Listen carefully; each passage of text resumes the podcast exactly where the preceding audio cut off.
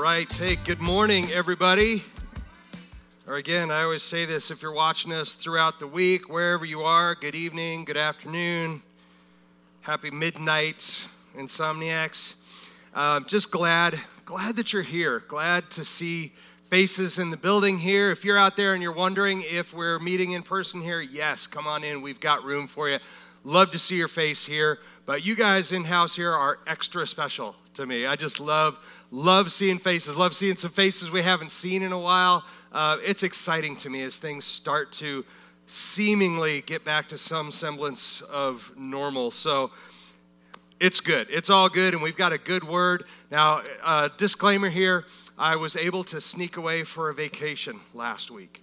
So, yes, Monday through Friday was, wasn't super long, but man, it was it was amazing going out and just exploring God's country. It was great.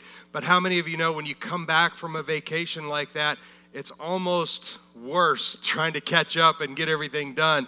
And I'm at this place where studying for this message, I started obviously before we left, but finishing it up and and God is still speaking to me. God is still showing me things through this even even as I, I put the last period in my notes here, God is still speaking things to me, even on the way in this morning. So you're going to find out what happens along with me as we go through this and, and just see, see where the Lord leads this. So, um, but I'm excited. So let's get in.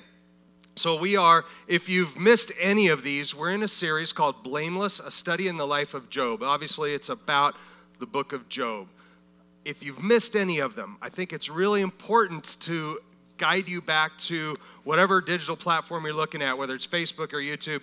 Go back and check out the archives. Check out, that we're in message number four, so you don't have that far to go, even if you've missed all of them.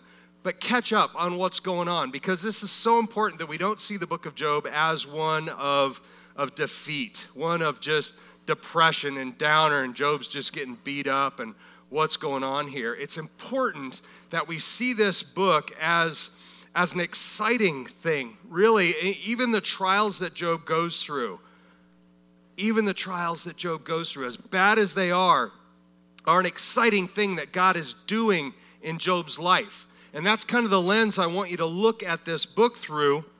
And it might be different than maybe you've, you've seen it before, but the idea that God can take everything that comes our way. Not only can He, He promises to take every single thing that comes our way, the good and the bad, and use it to elevate us, use it to draw us closer to Him. So if you're going through a trial right now, if you're in a season where everything just seems to be one bad thing after another, rejoice in that rejoice in that because our response, our godly response to those trials, as we see in Job, is what allows us then to grow closer to Him. And that's what we should all really want out of life. And so this is where we are. So let's get forward, get going. If you've missed any of them again, please go back and check them out. But last week, quick recap last week we saw this scene in the throne room of heaven. We saw this scene where the devil is actually Satan the adversary is standing before God and he essentially issues a challenge. He issues two challenges, really one against God. says, You have purchased Job's loyalty. Yeah, I see Job. Job's good. He's blameless and all that, but you bought that. You've put a hedge around him. You have given him so much. That's why he's loyal to you. And then, obviously, against Job, questions his character, even though even though he's laid out from the very beginning as, as blameless, that's established very firmly blameless, but the devil still accuses him and says he will turn on you the second all this dries up. In other words, he's just going to be like everybody else. So, this is where we are these twofold accusations, and then God gives Satan, in a really hard thing for us to wrap our minds around, God gives Satan permission to test Job. So, the last word from last week, the very last scripture, is actually going to be our first scripture for today, just for a recap. Job chapter 1, verses 11 and 12. This is the devil's challenge. But put forth your hand now and touch all that he has. He will surely curse you to your face. Then the Lord said to Satan, Behold, all that he has is in your power, only do not put forth your hand on him. So Satan departed from the presence of the Lord.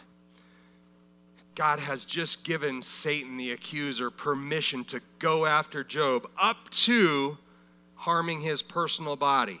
We're going to find out later why that, why that is so, but let's do a quick recap here. Job has been extremely blessed by God. There's no question. That's all established in the early chapter. He's considered blameless by God, as close really to perfection. Remember, blameless and sinless aren't the same thing, but he's close to that as a human being can get. And then Satan has been given permission by God to test Job and to test Job's character and, more importantly, his loyalty to God. So that's where we were last week. We ended up now, the scene, if you will, shifts back to earth. So we're back on earth. Job is completely oblivious to this conversation. Job doesn't know anything about this. He doesn't know what's going on in heaven. He's just having his normal day. and so, where we find ourselves here, beginning in Job chapter 1, verse 13, is where we are for this weekend. It's the first day of the week. Okay, so it's the very first day of the week. Job would have just gotten up early. As scripture tells us earlier, Job 1 5, the first day of the week, this new cycle, he would have gotten up early to offer burnt offerings on behalf of his children. Remember, his children would cycle around through the week having dinner in these, these parties essentially at each one of their homes.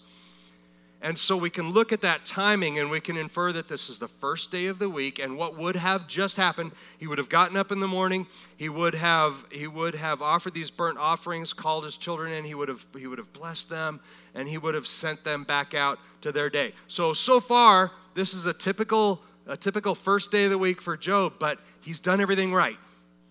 He's prayed over his children. He has thanked the Lord. He has done all these things. And so he goes on with his day. Okay? Then there's an urgent knock at the door. Okay? Scripture doesn't say that, but you picture this scene where he's just, he's, he's gone about his day and there's a knock on the door. Would have had to been a pretty urgent knock. Job chapter 1, verses 13 through 15 read like this Now, on the day when his sons and daughters were inking, eating and drinking wine in their oldest brother's house, that's how we know it's the first day of this cycle. Traditionally, the oldest brother would have hosted first, it would have been a place of honor for the oldest. A messenger came to Job and said, The oxen were plowing and the donkeys feeding beside them and the Sabaeans attacked and took them. They also slew the servants with the edge of the sword, and I alone have escaped to tell you. Let's talk about that for just a second here. That's a thousand oxen, 500 donkeys, plus servants gone in just a moment. Gone in just a moment of time. Now, the Sabaeans here, who the Sabaeans were, the Sabaeans, it was a territory in kind of southwest Arabia, sort of to the to the east of, of uh, where uh, Uz, the land of Uz, that they're in here. And a loss like this to marauders, these marauding tribes and, and gangs and bands of, of desert nomads, was not really unheard of. It would happen. Now, this is a grand scale, this is, this is a lot. But this idea was not necessarily unheard of. The Sabaeans were also known, some translations will call them Sheba, as in, or Queen of Sheba, that we see things happening. Isaiah 45 calls them men of stature. So the Sabaeans were kind of like a, like a, a warring, kind of an aggressive tribe. They're actually descendants of Noah's son Shem, coming down that line. So, actually, I have a, I think I have an image here of what the Sabaeans might have, what this image might have looked like. I don't know how well that translates online there. Um, but they're riding in on their horses, they're stealing uh, the oxen and the donkeys. Known, they were known as, as uh, horsemen. So, this stuff is going on. Now, whether that really looks like them or not, we don't know. But here's what's important take a look at this the idea of a messenger. When it says a messenger came and said, and gave, him, and gave Job the news, and then said, I alone have escaped to tell you. It calls to mind this idea of, and we see this in, in movies all the time, especially those about uh, medieval times and, and Vikings and things like this, where when there's a battle and, and one side completely decimates the other, they always leave one or two survivors. And the idea of the survivor is what? Go tell what happened. Because it really does no good to wipe out an army and do all these great things if nobody knows what happened. So they always leave one or two and say, hey, just go go and tell them. And that is that's a, a, common thread. In fact we see that in scripture. We see that idea. Genesis 14 13 the first half of it anyway says a man who had escaped came and reported this to abram the hebrew abraham. So this is a man escaping a battle. And that word escape so stay with me here. That word escape translates as palit. It's a hebrew word translates as palit, and it means really escaped one or fugitive. Okay, so it's it's that phrase, that word is used throughout whenever uh, there's a battle and somebody uh, escapes to tell of what happened. Okay, simple concept. We see that over and over again. Here's what's not so simple though. Here and only here in Job, we see that word translated. Now, we see it in other places, in other contexts, but in this specific instance, translates as malak. Now, who here knows how else the Hebrew word malak translates as? Translates as messenger, messenger, specifically as in an angel or a messenger sent by the Lord.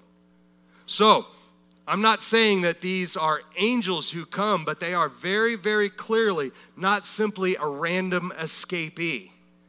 They were sent by God messengers of the Lord to make sure that Job knew what was happening. Very interesting. Why would God need to make sure that Job knew what was happening? Because if this all happened out in the field, it might be days or weeks or months before he found out. Probably not months, but it could be quite some time before he found out what happened.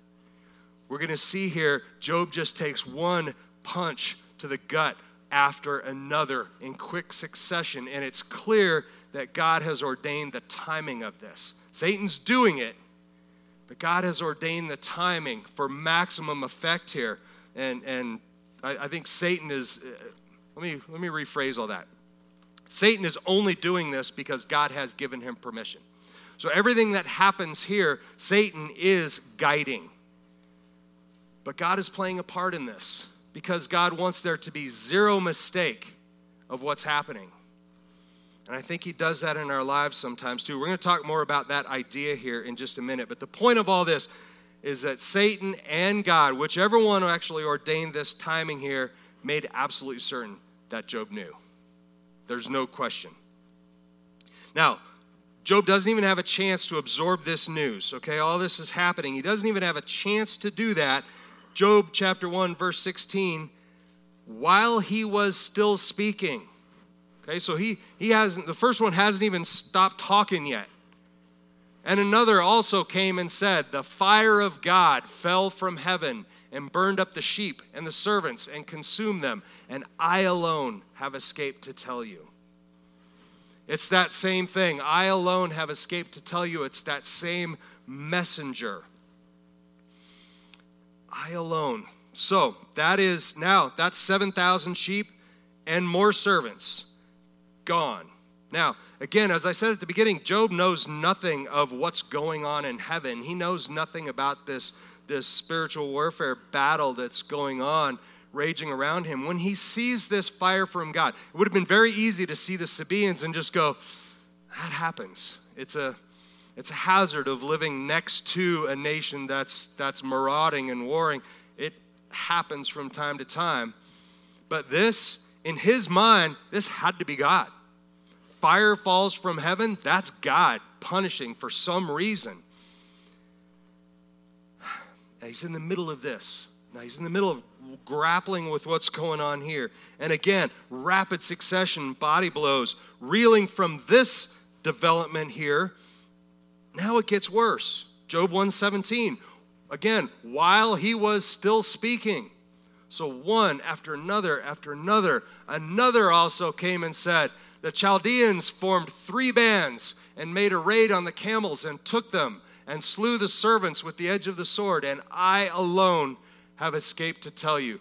Quick side note where it says formed three bands, that tells us two things. One, it was an organized war party, and also their goal was to steal the herds.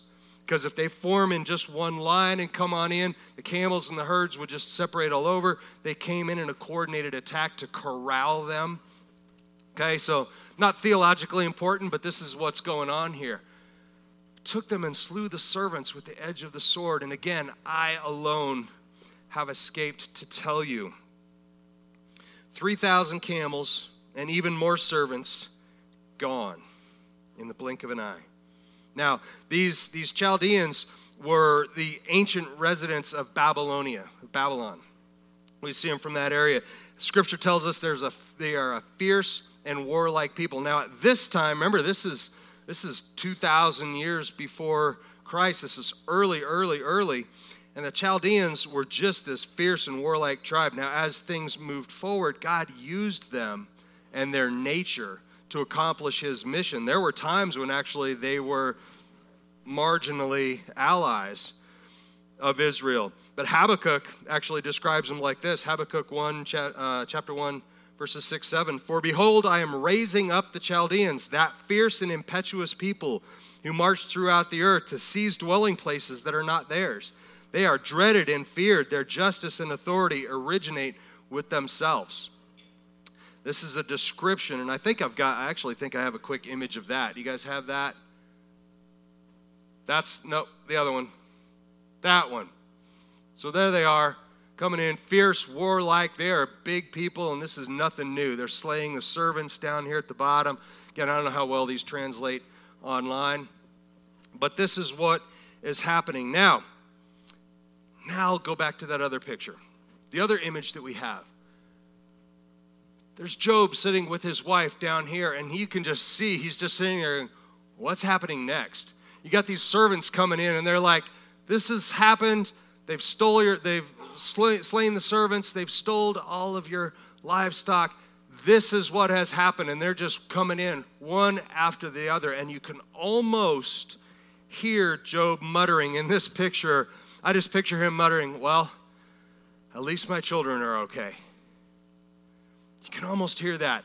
Okay, I've, I've lost my livestock, I've lost my camels, my, uh, my sheep, my donkeys, but at least I've still got my children. You can almost hear that. And then chapter 1, verses 18, 19. While he was still speaking, another also came and said, Your sons and your daughters were eating and drinking wine in their oldest brother's house, and behold, a great wind came from across the wilderness and struck the four corners of the house, and it fell on the young people, and they died. And I alone have escaped to tell you.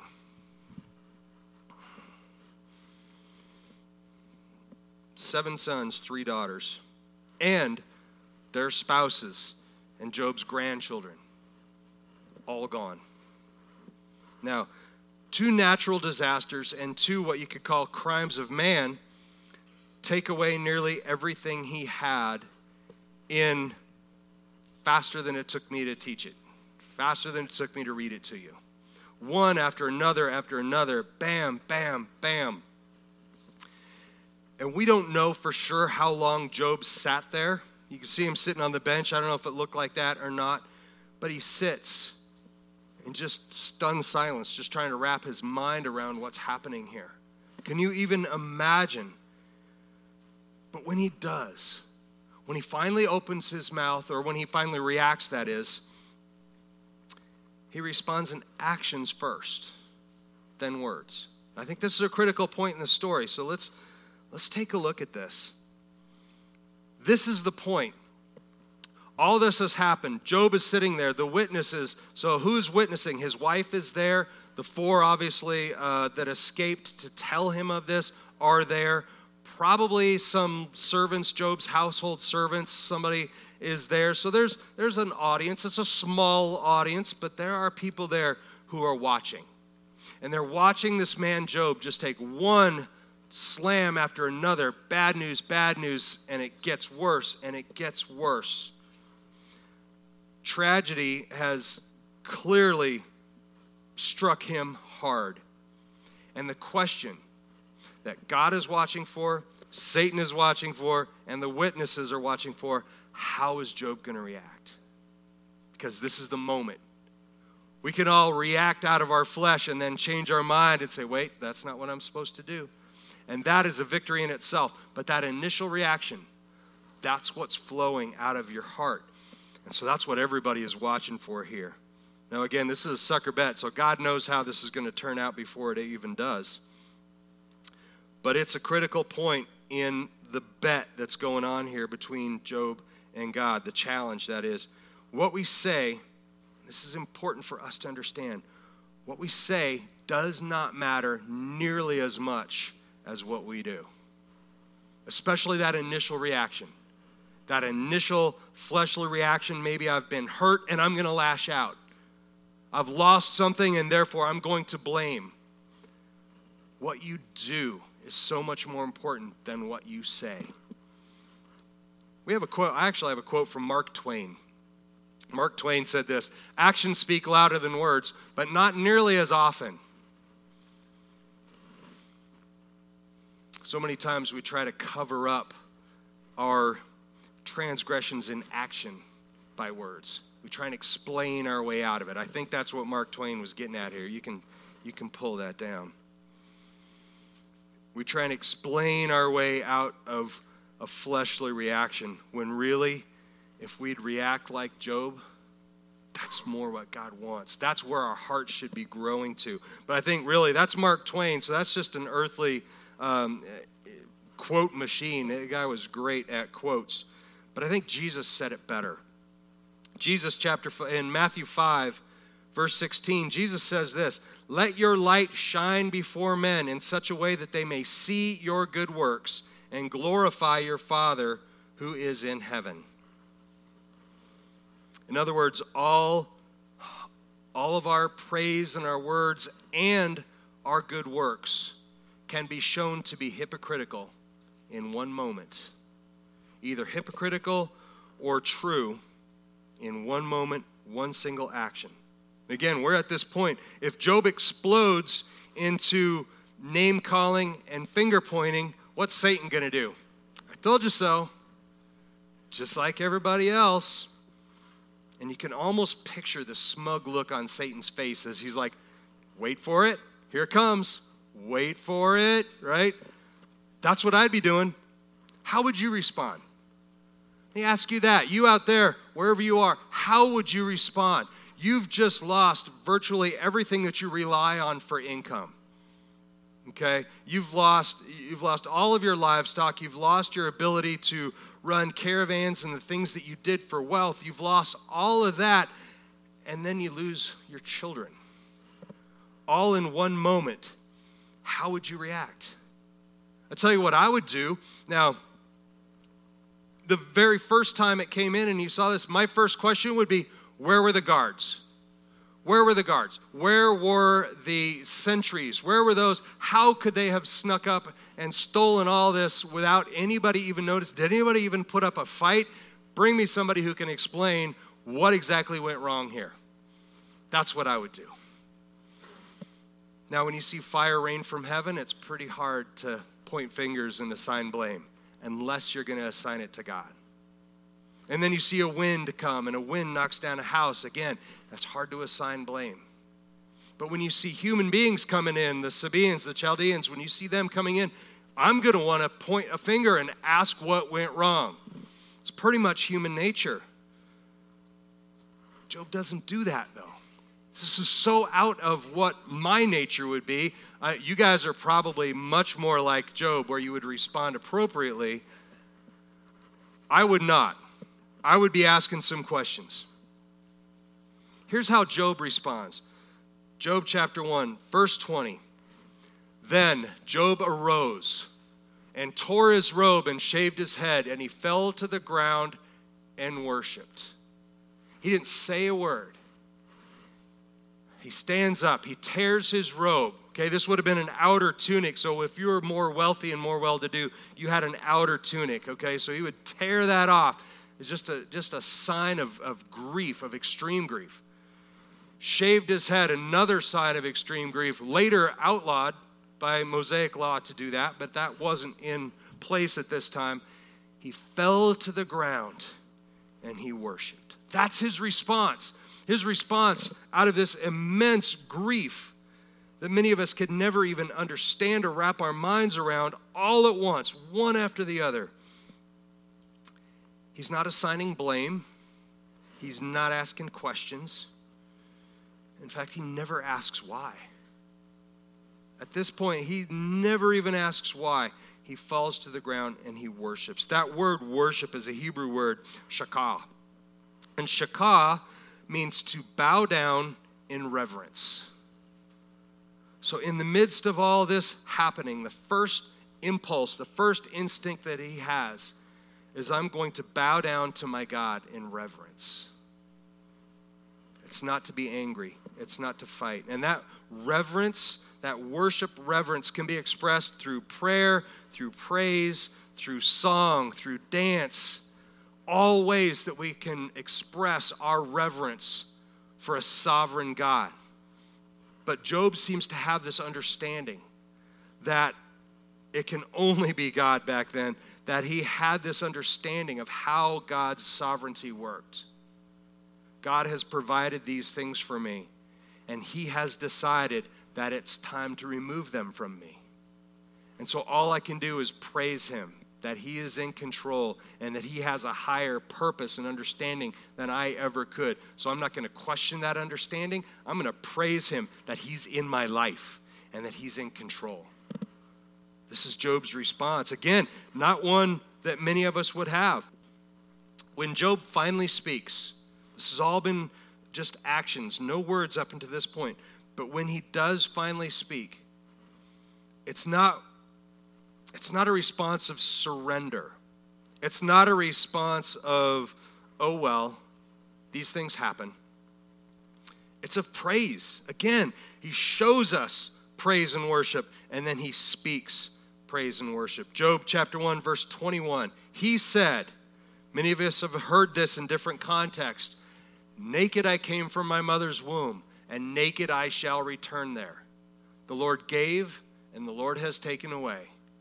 Blessed be the name of the Lord. His response to this is to bless the name of the Lord. That phrase right there is much bigger than it just appears on print. The Lord, the creator of the heaven and the heavens and earth and everything that ever was and ever will be, bless him in the middle of this trial. Job's got an understanding that I personally would would just love to have of how, God, how good God is. There's a, there's a, um, a philosophy of life called Stoicism. And I've read Marcus Aurelius' book on Stoicism. I've, I've studied Stoicism a little bit. Essentially, the idea of Stoicism can be boiled down into this suck it up and move on. Whatever happens to you in life, suck it up and move on. That's essentially it, okay? So you don't have to read Marcus Aurelius now. I just gave it all to you. I have this quote from Marcus Aurelius. Read this. This is from this is from his book called Meditations. Now look carefully at this. If you are distressed by anything external, the pain is not due to the thing itself, but to your estimate of it. And this you have the power to revoke at any moment. Okay, so what he's saying is it's not the thing itself causing you pain, it's the fact that you've decided that's going to hurt you. And you have the power to revoke that at any moment. Now, I put this up here and I realize it's dangerous because even my, my, myself, I read this and I go, hey, that's not bad. That's not bad. Things only have the power to hurt me if I give them the power to hurt me. Here's the problem, though the problem with this the idea places the power of the mind to ignore pain above everything. Just ignore it. Don't let it don't let it hurt you, just ignore it. Now on the surface again, that's not a bad idea, but the danger here, it's a type of self-worship and a type of idolatry. It's actually called selfism. You can take that down. The idea the idea that you within yourself have the power to change how all this moves, how all this affects you, is a kind of self worship, and we need to be careful. You read that, and on the surface, you go, Yeah, I get it. That's not, that could be a motivational poster on my mirror. But here's a higher discipline, an even higher discipline than ignoring bad things that happen to you, ignoring the bad things of life. A higher discipline is to turn to God in our weakness. Turn to God in our weakness and ask Him for power and strength to get through that. Not simply to ignore it, to recognize where the power to get through it comes from. Paul wrote about this. Paul wrote uh, extensively about this idea of finding reasons to praise God in our weakness, reasons to be joyful when things happen to us. We see this all the time. Second Corinthians chapter 12, verses 9 through 10. I'll just read this one to you. This is Paul speaking. And he has said to me, this is the Lord speaking to Paul, My grace is sufficient for you, for power is perfected in weakness. Most gladly, therefore, I will rather boast about my weakness, so the power of Christ may dwell in me. Therefore, I am well content with weakness, with insults, with distress, with persecution, with difficulties, for Christ's sake. For when I am weak, then I am strong. That doesn't mean being weak makes you strong. It means when you are afflicted with these things, understanding that it's not just a matter of sucking it up and getting through it, it's a matter of saying, I can only do this by turning to the Lord and His power in me. That is so much a higher calling than just pretending like it's not happening, which is what Stoicism would have you do. When things get rough, do you question God's motives or do you worship Him? That's really what it comes down to. Do you question how could God allow this? Why would God allow this? What went wrong? What am I not seeing? What's the bigger picture? Should I have gone to church more? What could I have done to stop this from happening to me? Or do you simply worship Him? Because whether you see it or not, or understand it or not, He is sovereign and He's in charge, and He has promised this that He loves you. I would rather trust in that. And then are your afflictions, when things happen to you, are they a distraction that pulls you away from God and into the fleshly world? Pulls you away from the things of God and into earthly remedies?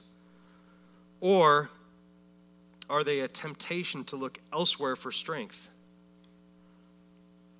Inward. I think it's easier if we have an eternal perspective like Paul did. Paul had this ability to have an eternal perspective. And he wrote again, 2 Corinthians chapter 12, verses 16 through 18. Therefore, we do not lose heart, but through that, but though the outer man is decaying, yet our inner man is being renewed day by day. For momentary light affliction is producing for us an eternal weight of glory far beyond all comparison, while we look not at the things which are seen, but at things which are not seen. For the things which are seen are temporal, but the things which are not seen are eternal. It's an eternal perspective. Paul calls them light afflictions.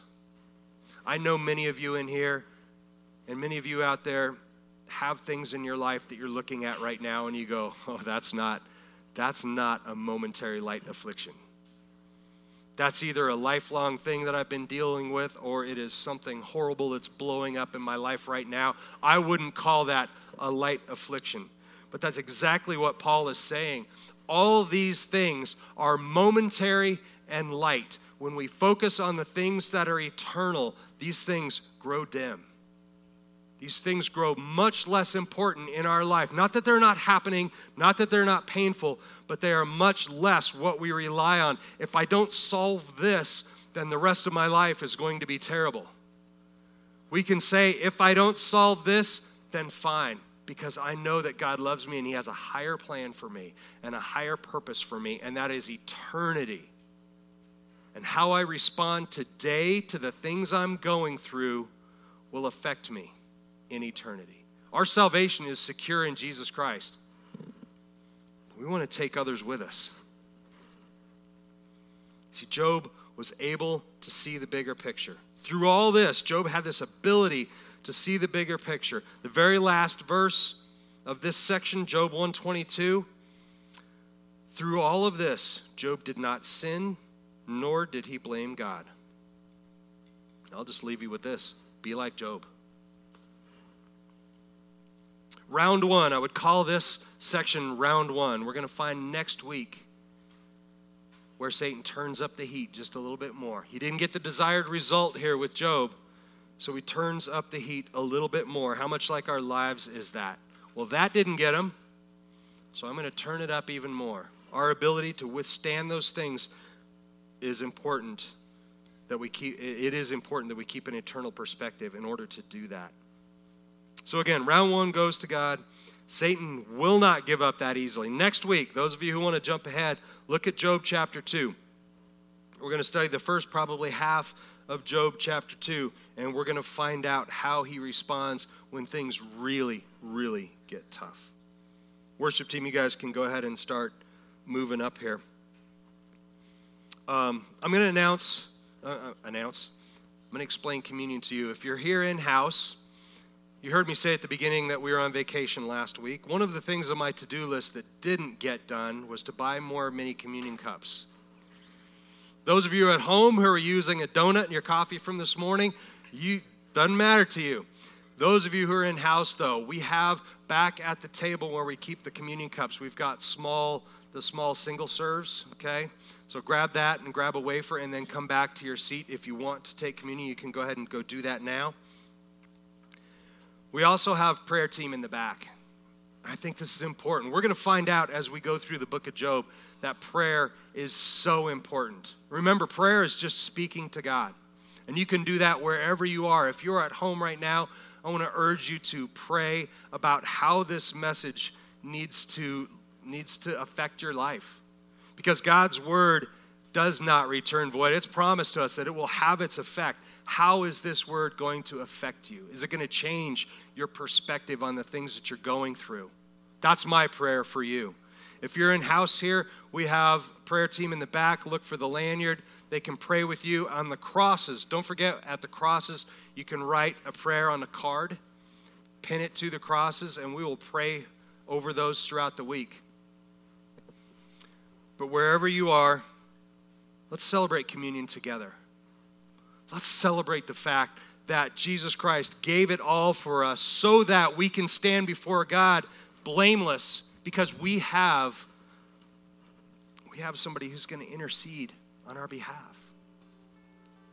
We don't have to stand before God and listen to the accusations of the adversary and we have nothing to protect us. We have the blood of Christ to protect us. And the blood of Christ was given freely for just that. God so loved the world that he gave his only son. Take the wafer, the bread, whatever you have, and celebrate body of Christ broken. How do we celebrate something broken? How do we celebrate something that is clearly so painful? We can celebrate because that momentary time of affliction as horrible as it was, that momentary time of affliction that Christ went through secured for us everlasting life. And the, the wine, the juice, whatever you have, represents the blood of the new covenant. If you accept that, and Christ is the Lord of your life, then take the blood.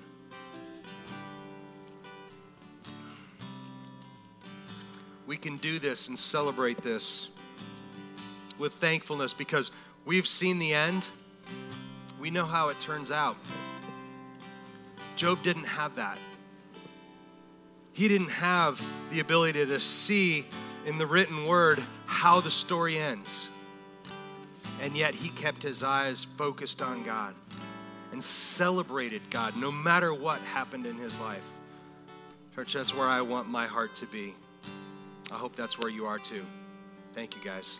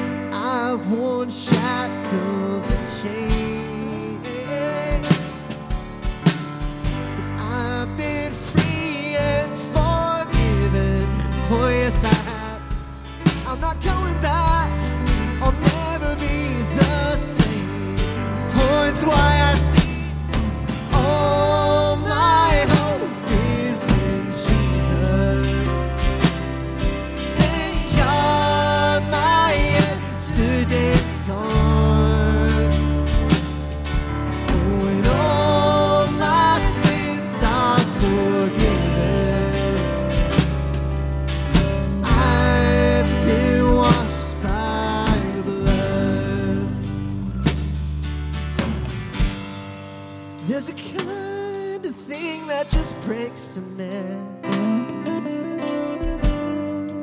Break him down to his knees. God, I've been broken more than a time or two. Oh, yes, I have. Then he picked me up and showed me what it means to be a man. Oh, it's why I